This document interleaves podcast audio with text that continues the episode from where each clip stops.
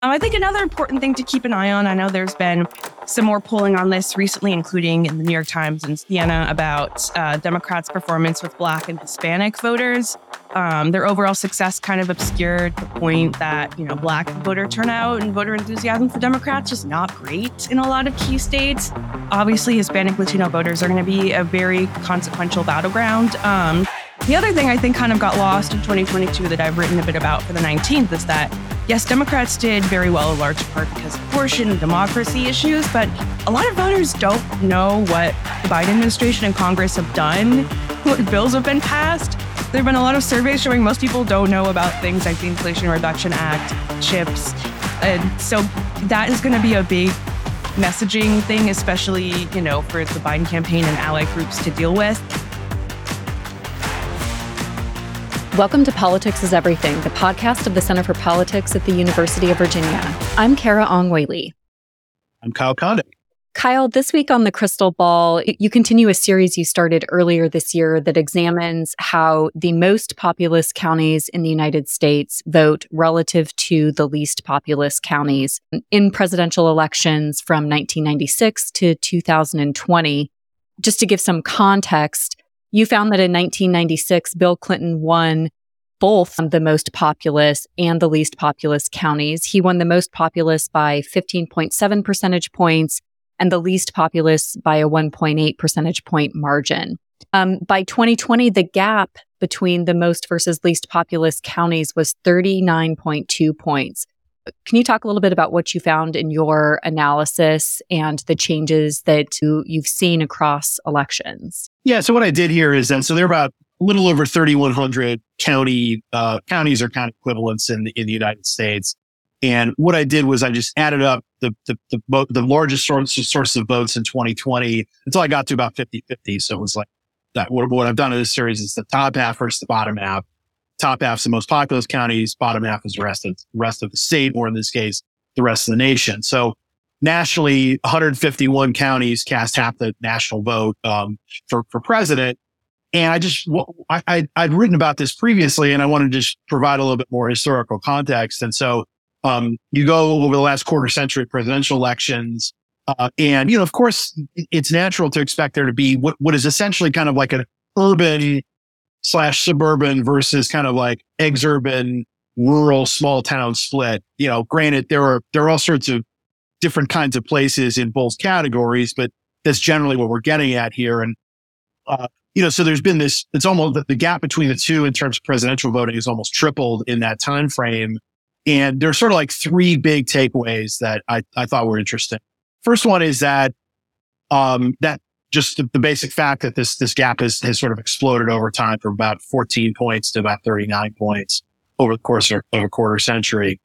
Um, this the second one is that uh, there were sort of two big t- jumps when this happens. It's the 2000 and 2016 election. Um, Al Gore in 2000 did perfectly fine for a Democrat compared to how Bill Clinton did in 96. In the big counties, he only lost a, sort of a few points in those counties. Um, but Bush, uh, George W. Bush did about a dozen points better in terms of margin in the bottom half counties. And so, um, you know, that contributes to a big widening of the gap of almost 10 points.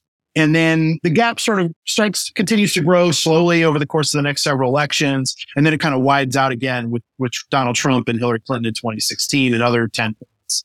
Um, so you've got two distinct elections that really are, you know, drive this. And um, it, it, you know, I think in, in terms of thinking about this historically, you know, the Trump realignment, I think is probably more famous is, is going to be more famous historically, but there was a similar kind of realignment in 2000 as well. I think is important to, to remember. And I think some of that may also be, you're, going from having Ross Perot being a big factor, getting almost 20% in, uh, or 19% in 92. We get to eight and a half in 96. And there's some evidence that, that, you know, more of those Perot people ended up going to, going to Bush and sort of becoming Republicans, or maybe they were straight Republicans or, or what have you. Um, and Perot is in some ways kind of, you know, a populist figure that I think is, is, is something, is, is sort of Trump like just in terms of that level of appeal and presenting sort of a, a different kind of message at that time than what the Republicans were offering. Um, so that's the second thing is that 2000 and 2016 were the really big drivers of this change. And then finally, that, that this gap actually closed very slightly from 2016 to 2020. Um, it, you know, went from basically 39.9 to 39.2. So very modest change. Um, but Biden improved, he improved in both the top and bottom halves. He improved a little bit more in the bottom half. And, you know, I think part of that was, was, you know, that, that, uh, um, you know, Biden's performance, um, uh, w- was actually, you know, a little bit weaker amongst non-white voters. And, you know, some of the biggest counties are some of the most diverse places too. You think about, you know, Chicago and Los Angeles and New York City, et cetera. Um, and also that, you know, that Biden just had a little bit more appeal in some, you know, rural small town areas than Hillary Clinton did, I think. Uh, or there was some fatigue with Donald Trump. And, uh, and so he improved a little bit in those places. So those are sort of the three big, big takeaways from this. So there's a longer term trend of this gap exploding. Um, but it actually, it, it slowed down significantly 2016 to 2020. I think some other key takeaways from your analysis that might be worth pointing out is 2004 was also the year in which there was just a 1% of total votes cast for a third party. And that was sort of a high stakes election between George W. Bush and uh, John Kerry. Um, but I wonder if it has any lessons for us as we think about the rising number of voters now who are saying that they're likely to sit out election day 2024 um, and that those same you know, voters are talking about wanting to have more choices either a third fourth or even fifth uh, party in the election. Um, and even as we're seeing you know, organizations like no labels considering whether or not to put out a third party uh, ballot yeah, yeah. 2004 is the is the low point for third party voting in this uh, 96 to 2020 time series. Um, you know, of course, the highest was was was 96, where you had Perot getting most of that vote, although Ralph Nader also ran the first of his four presidential bids that year. Of course, his 2000 bid was was more famous and and quite possibly more impactful on on the actual outcome. Um, you know, to to me, the the the useful comparison has been 2016, in that that was also was an election where both Hillary Clinton and, Donald Trump had fairly weak favorability numbers. And so there was a significant share of the electorate who had negative views of both of them. Um, that was not as true in 2020 because both Trump's numbers and Biden's numbers were better than, than, you know, than compared to, to, to, to their counterparts in, 2016. Biden compared to Clinton and Trump compared to himself. Um, and, uh, you know, so, so in that election, you know, you had these cross, a lot more cross pressured voters and, you know, both Biden and Trump's numbers are, are fairly weak now. Uh, you know, both of them hover around about 40%, you know, approval slash favorability. Uh, and so you'd expect the third party share probably to, to, to go up in 2024, at least from the 2% in 2020. Um, but how much more is sort of an open question because, you know, voters do tend to come home at the end, although, but that's not to say the third party vote doesn't matter because um, you know, it, it, it, may be that the election is close enough that it would have turned out differently in a in just a head to head race. So um, that that that portion of the vote that's parked in the third party column is is worth noting. And you know, in in a few of these years, there's a little bit of a difference between how the um, the top half and the bottom half votes in terms of third party. In '96, the bottom half had a, had a had a little bit higher of a third party share, which I think suggests that's the more Republican piece of the electorate sort of suggested that, that, that, that you know, that some of the Republican vote was, or a significant amount of that Republican vote was parked in the Perot column. You get to 2000, it's actually very slightly higher in the top half, which maybe is suggestive of the, of the Nader effect in that election. In more recent years, um, 2020, 2016, there wasn't that big of a difference between the, the top and bottom halves in terms of the, the, the third party share. So while we are here recording, there's also some breaking news about um, the congressional map in Ohio. Can you talk a little bit about how you're thinking about how the news about redistricting in Ohio, um, its map might affect elections next year? Yeah. So this was one of the dominoes we were waiting to fall in uh, in redistricting this year. Was that Ohio has this very convoluted redistricting system that I don't need to go into detail on here, but basically the, the, the old version of the state Supreme Court had, had ruled that the map used in 2022 was unconstitutional, um, based on state law, um, that it was basically, it was too much of a Republican gerrymander. And, um, the, the, so there were previous iterations of the map that were basically better for Republicans than this one, but it's also not necessarily a quote unquote fair map, however you would define that, people define different ways. But there was a possibility that um, this map would be redrawn for 2024 based on court order, and that the map would basically get better for Republicans as a result. That the that the map stayed in, in place, um, I think, is actually probably good for Democrats because there are three, basically three swing seats in the in the state, um, and the Democrats won all three of them in 2022. Uh, and we had them all parked in the toss up column as we are waiting for the, the new maps. And we're probably actually going to move two of those, uh, Marcy Kaptur, Democrat in Northwest Ohio, and also Greg Landsman, Democrat in Cincinnati area, um, probably from toss up to Leans D. Um, Landsman because, uh, his district is a Biden plus eight and a half district. And so that's, I think that's, that's a good enough Biden margin to give the Democrats an edge there. And Kaptur is, is in a three point Trump district, but she uh, is is a you know proven longtime incumbent. She's been in office for for decades. Um, she won very convincingly in 2022, albeit against a, a, a very weak opponent. Um, so I think she maybe deserves the benefit of the doubt for now. So uh, that's something that will be uh, I'll be you know uh, putting out there. I'm sure we'll write about crystal ball soon. And one other thing I think it's worth noting this week, and, and we'll continue to follow, but Alabama is once again appealing to the United States Supreme Court a lower court ruling that found the map of the state's congressional elections districts likely violates the, the Voting Rights Act and thereby weakens Black voters' power. Um, we've talked about that previously here on Politics is Everything. Do you have any thoughts right now about where we might see this case go? Unless the U.S. Supreme Court actually takes this case and reverses itself, and you know maybe I mean Brett Kavanaugh did leave some breadcrumbs, basically saying that maybe if this was presented in a different way to him, that maybe he would change his mind. So we can't necessarily rule that out, but seems like the likeliest solution here is that Alabama is going to get a new seat that is a, a, seat that's Democratic leading that will likely elect elect a black Democrat, and so um, that would put you know that would that would give Democrats an extra House seat basically. So you combine that with this Ohio news. Um, you know, Republicans are probably going to get a new gerrymander in North Carolina, which is help them. There are other dominoes to fall in redistricting, but um, you know, as of right now, it doesn't, it sort of, it sort of seemed like, you know, maybe, maybe Republicans would end up with a better map nationally at the end of 2024's redistricting cycle. And that's, that I think is less clear Coming up next, we talk with Grace Panetta, a political reporter at the 19th. Grace previously worked at Insider for four years covering politics with a focus on elections and voting. And she's also a contributor to our 2022 election book, The Red Ripple. Stay with us. Thank you so much for taking the time to be with us, Grace. You're doing some really stellar reporting at the 19th, which is focused on reporting on gender politics and policy. Um, I wonder if you could just start by sharing why this lens of coverage is so important. Absolutely. Well, first of all, thank you so much for having me. Uh, I would say gender is in every aspect of our politics right now. Women, for a long time, have made up over half of registered voters and half of the voters who turn out in elections. And so it's important not to think of women voters as an interest group, but as a really diverse, not monolithic part of the electorate. And now more than ever, issues relating to gender are playing a really prominent role in shaping our politics. Hi, Grace. My name is Kylie Holzman. I am a second year here at UVA studying foreign affairs, and I'm also interning for the Center for Politics this semester.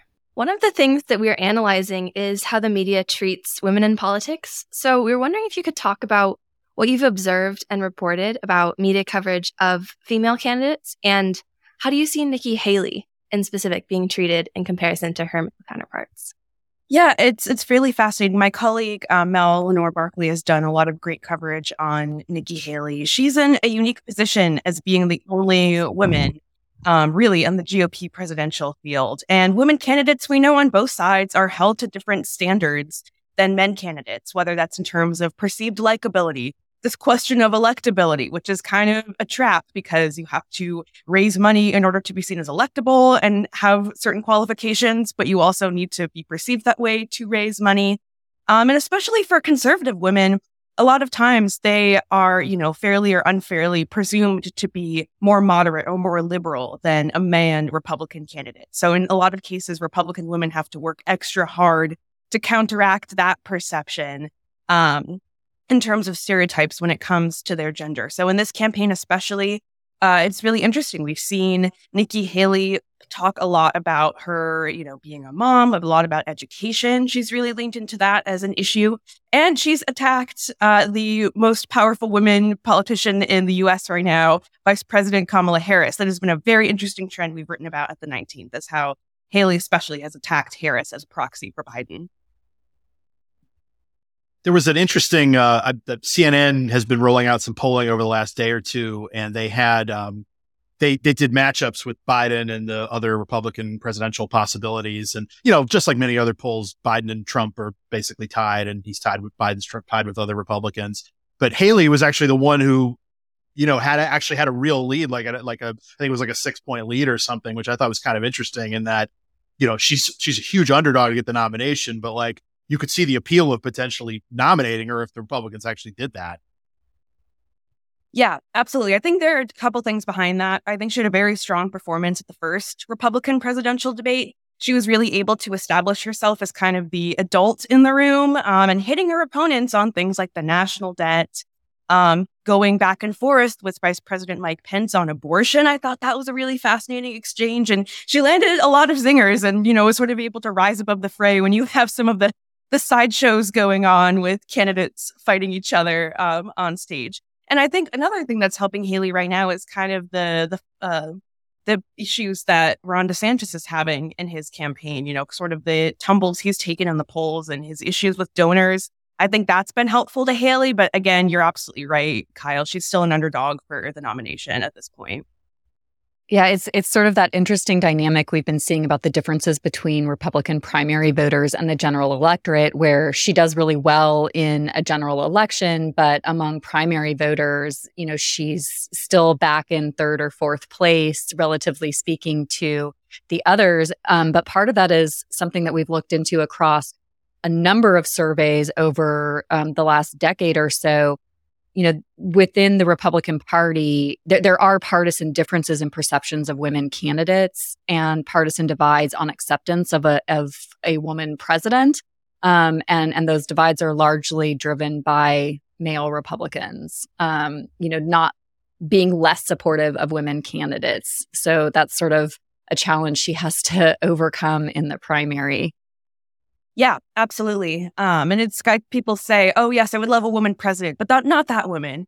Um, and I think on the Republican side too, there are a lot of dynamics that are really interesting. I've talked to you know experts about, especially with the lack of likely women nominees in Senate races, which is that there are just not as many pathways to you know advancing in Republican politics as a woman. I highly recommend um, for anyone listening, if you have not read Tim Alberta's big profile of Nikki Haley that he did in Politico magazine. I think in early 2021, that is a fascinating, you know, story about her rise in politics. Um, but it's absolutely true. There are fewer pathways. And you're thinking about sort of the, the lines of succession in a lot of states, it's going to be, you know, more likely to be that man candidate who's gotten the support, has risen up through the ranks. And there are just fewer pathways for women on the Republican side. They don't have an equivalent to, you know, for example, an Emily's list hmm, to, you know, pour lots of money into, you know, electing women. There are groups that are trying to do that on the Republican side, but a lot of times they don't feel like that it's a priority of Republican leadership on the way that it is on the Democratic side.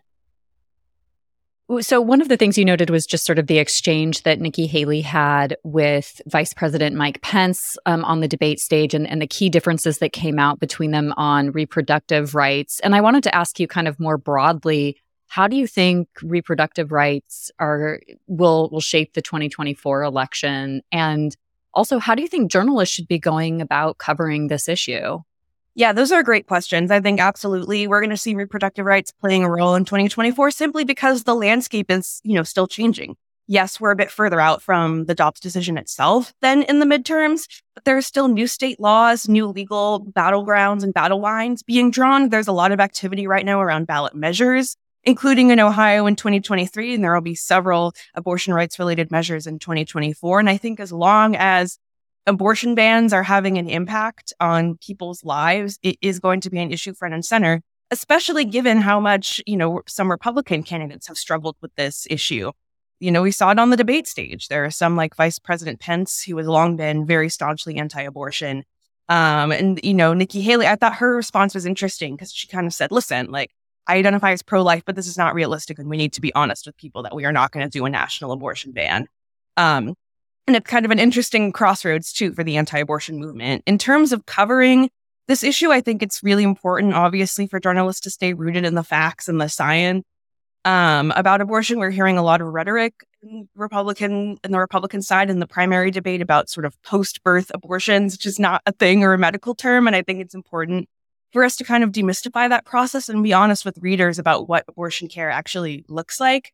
Um, but also to, you know, it, it's so hard to keep up with the legal landscape, but it is super important right now. So to really take that time, understand what different state laws actually are, understand all everything going on with medication abortion, and to resist falling into that sort of both sides trap um, with it, and you know, be rooted in the science because I think that gets lost in a lot of the political coverage and discussions. Uh, Grace, you wrote a, a, uh, great chapter for us for our post-election book, The Red Ripple, for 2022, about uh, voter turnout in the election, which was pretty robust, maybe not as robust as it was in the 2018 midterm. Obviously, you know, no midterm is going to match a presidential election. Um, you know, in the months that followed after you did that chapter, I'm wondering if there are any other things about the 2022 turnout that maybe came out that have been of interest to you. You know, one, I guess, just my own thinking about it was that you know, I think the story after the election was was was kind of like the Republicans got decent turnout, but they just had like a mm-hmm. big time persuasion problem. Um, I don't, I don't know if you, you agree with that or if there are any other things that, that have come out that, that of it, of interest to you about turnout from 2022. Yeah, um, I, I would agree with that. I think I mentioned a couple of things in my chapter. That's absolutely correct. That I think there are a few points that got lost in thinking about 2022 turnout. One of which is that yes, the electorate in many key states was more Republican leaning, and Republicans still lost because of the candidates at the top of the ticket. And that is maybe something that is not going to be the case in 2024. It was a very unique environment. Um, right now, I would expect 2024 turnout to be very high because that's been the trend, even if it is a Biden Trump rematch. Um, I think another important thing to keep an eye on, I know there's been some more polling on this recently, including in the New York Times and Siena about uh, Democrats' performance with Black and Hispanic voters. Um, their overall success kind of obscured the point that, you know, black voter turnout and voter enthusiasm for Democrats was not great in a lot of key states. Obviously, Hispanic Latino voters are going to be a very consequential battleground. Um, the other thing I think kind of got lost in 2022 that I've written a bit about for the 19th is that, yes, Democrats did very well in large part because abortion democracy issues, but a lot of voters don't know what the Biden administration and Congress have done, what bills have been passed there have been a lot of surveys showing most people don't know about things like the Inflation Reduction Act, chips. And so that is going to be a big messaging thing, especially, you know, for the Biden campaign and ally groups to deal with. And especially in getting turnout of not just, you know, what we think of as swing voters, but also the kind of surge voters who are not regular voters, but do vote in presidential races. So I think that's, you know, something to keep an eye on is if voters become more aware of sort of the all the many things that have been passed in Congress as they're thinking about the economy. It's an eternal problem for for any administration, I think, and and I'd say particularly this one, just because Biden doesn't dominate coverage the way I think that like a, a, a, Trump did, or maybe some past presidents did. But um, you know, you, you an administration feels like it has things that they can present to the public, but the it's it's just hard to it can just be very hard to get that message through. Yeah, Absolutely. That's going to be a big, big challenge, um, both for the president, all the groups supporting him, Democrats running down the ballot. Um, going to be, I'm sure, as you are, Kyle, very interested in watching some of these districts held by Republicans that Biden carried in 2020 from that standpoint and how much abortion versus the economy, you know, factors in. Absolutely. Um, in the chapter that you wrote for the Red Ripple, you talked about the dramatic shifts in the election law landscape um, in the divergent experiences voters have had at the polls and in how Americans chose to cast their ballot. Can you talk about these shifts and especially how they relate to partisan control in states and what we can expect to see as we head into the 2024 election? Yeah, absolutely. So the story after 2020 is that the red states and blue states, by and large, uh, further and further apart um, when it came to their voting laws. We saw a lot of blue states moving to expand uh, mail in voting, early voting, you know, speeding up the ballot counting process, which is a niche wonky thing I will not get too much into right now. Um, whereas a lot of red states move to not only restrict voting options, but to add more potential criminal penalties and barriers to the voting process. We've, we're seeing, you know, by and large, states continuing to move further apart. The other thing now is that, you know, it's no longer the case anymore that most people vote in person on election day. And this is a trend that began before the COVID pandemic. More states moving, more voters choosing to vote by mail or cast their ballots early. And now we're at a point where it's, you know, no longer voting, the voting process. Elections can no longer be thought of as on one day, but over the course of the week or a month, depending on the state. I think that would have happened without the pandemic. The pandemic definitely sped up that trend. But we're definitely in a space now where voters across party lines are increasingly choosing mail and early voting. Um, and there's also, you know, we're still seeing a lot of polarization in how people are choosing to vote. The election day vote, now when we sort of look at and analyze elections, um, we know that the election day vote in a lot of places is going to be likely, you know, more Republican leaning. Depending on the state, the mail in vote and early vote may be more Democratic leaning, although in person early voting is not as polarized. It's really with mail voting.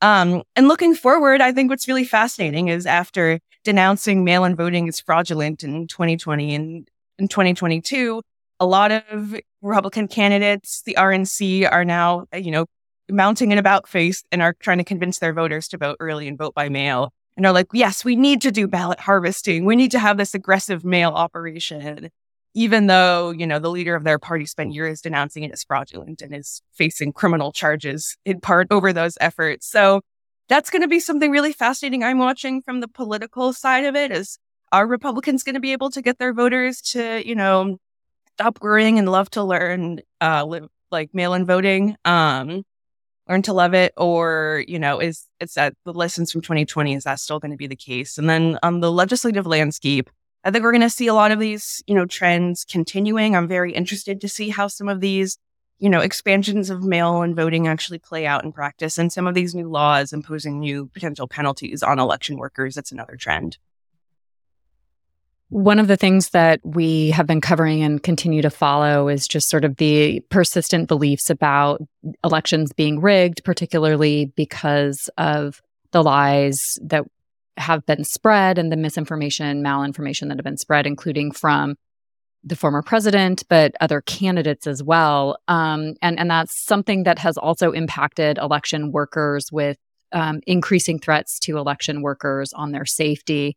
Um, and you just actually covered um, a ruling last week by federal judge Beryl Howell um, that held Rudy Giuliani liable for defaming um, former Georgia election workers Ruby Freeman and Shaye Moss. Um, I wonder if you can just talk about why this ruling and, and some of the other cases to hold um, folks accountable for spreading disinformation and for undermining the election system um, uh, is is important as we head into the 2024 election. But also, what advice do you have for other journalists who are covering these cases um, related to the 2020 election? And, you know, really with an emphasis on how do we sort of rebuild trust and combat the um, declining confidence in our electoral system?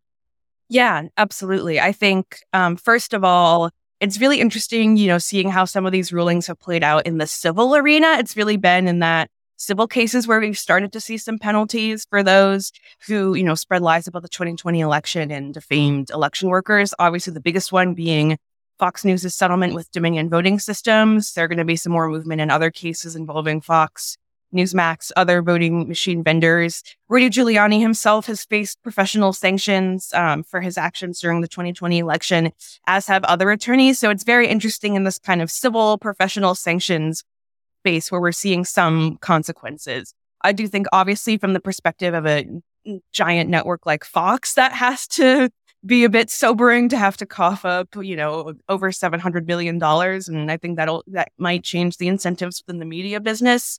Um, in terms of the political implications, though, you know, it's it's it's not clear how and how much it's going to play out. But what we do know is that election workers have been suffering in the meantime as these cases have moved through the court system. Obviously, you know, the accountability, favorable rulings, that is the the key outcome here.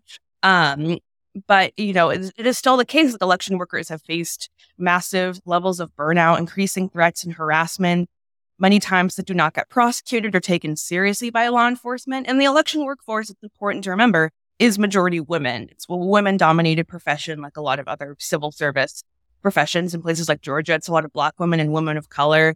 Um, and so I think that, you know, these upcoming criminal cases, the remaining civil cases we have related to the 2020 election are going to be really important in setting precedent in our democracy as to how this gets handled kind of in, in the modern age.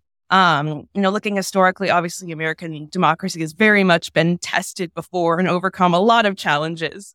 But this new sort of, you know, with social media and cable news, it's a bit of a different arena, and a different ballgame. And I'll be interested to see if it changes the political incentives as well um, around, you know, for example, trying to message on elections being rigged and stolen. It did not work out very well for a lot of candidates in the midterms, but there are still some, you know, diehard believers in that message. So I think, you know, the political, it may become, become clear politically, you know, sooner than many of these court cases getting resolved, how that plays into 2024. But it'll be very interesting to watch.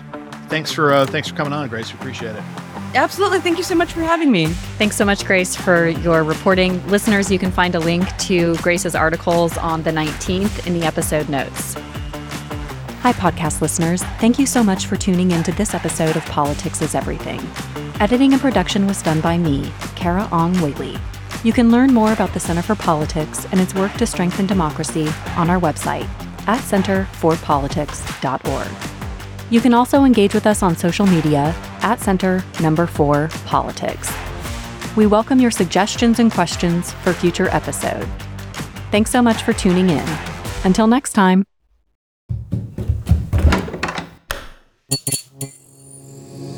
This podcast is part of the Democracy Group